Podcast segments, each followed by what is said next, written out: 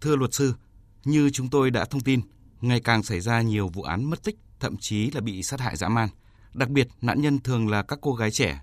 Mới đây nhất là vụ việc tại Hà Nội, Công an quận Thanh Xuân đã bắt giữ đối tượng Hoàng Minh Hảo, sinh năm 2004, trú tại tỉnh Bắc Giang, để điều tra làm rõ hành vi sát hại thiếu nữ 21 tuổi quê Thanh Hóa, trú quận Nam Từ Liêm, thành phố Hà Nội và đã ra quyết định khởi tố vụ án trộm cắp tài sản và vụ án giết người, cướp tài sản. Luật sư có thể lý giải tại sao thời gian này lại xuất hiện những dạng phạm tội này?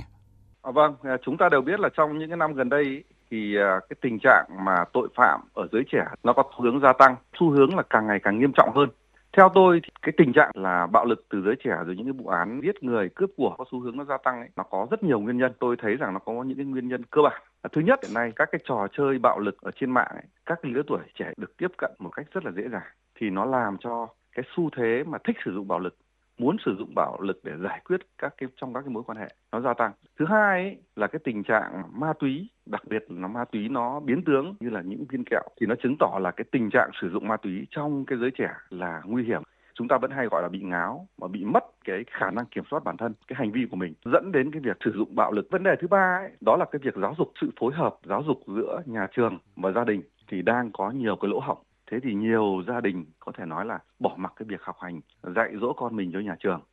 trong khi đó thì nhiều cái môi trường học đường đôi khi nhiều nơi là vẫn có những cái trường hợp là thiếu chuẩn mực chạy đua theo cái giá trị thương mại quên đi giáo dục cái giá trị nhân văn thêm một cái yếu tố nữa thì theo tôi là những cái không gian lành mạnh dành cho trẻ em đang thiếu ví dụ như là những cái chỗ chạy bộ hay là những cái sân chơi thể thao công cộng thì nó dẫn đến các em quấn vào những cái trò chơi không lành mạnh. Với những vụ án có tính chất nghiêm trọng như vậy, theo luật sư, mức án mà đối tượng Hào có thể phải đối mặt sẽ như thế nào? À, theo cái quan điểm cá nhân của tôi thì hiện nay thì à, cơ quan điều tra đã khởi tố vụ án và có thể đã khởi tố bị can. Thế thì đặc biệt là những cái tội danh có cái khung hình phạt rất cao như là tội giết người, các cái cơ quan tiến hành tố tụng cũng rất thận trọng. Thế thì theo cái quy định của pháp luật hiện nay là Bộ luật hình sự năm 2015 ấy, cái tội giết người là cái tội danh mà có cái khung hình phạt là cao nhất là tử hình. Thế còn trong trường hợp nếu mà giết người lại thêm cái hành vi là cướp của nữa thì ở đây là bị truy tố về hai tội danh giết người và cướp của thì hoàn toàn những người mà thực hiện những hành vi này thì hoàn toàn có thể phải đối mặt với cái khung hình phạt cao nhất của pháp luật hiện nay đó là hình phạt tử hình.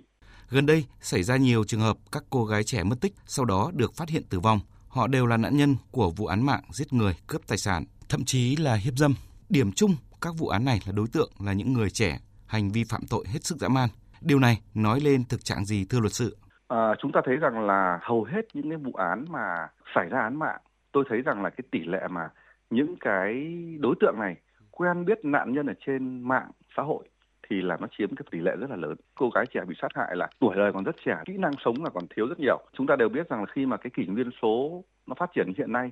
cái việc kết bạn, cái việc giao lưu trên không gian mạng nó diễn ra một cách rất là dễ dàng. Ngồi cầm một cái điện thoại có thể kết bạn được bốn phương. Khi mà kết bạn dễ dàng như thế, đặc biệt là các bạn trẻ, các bạn thiếu kỹ năng kiến thức cần thiết, không biết được là những cái đối tượng đấy về bản chất là như thế nào con người thật của người ta ra làm sao thì rất dễ bị các cái đối tượng có ý định lừa đảo cướp tài sản là là thành những cái nạn nhân của những cái đối tượng này vâng xin ờ, cảm ơn luật sư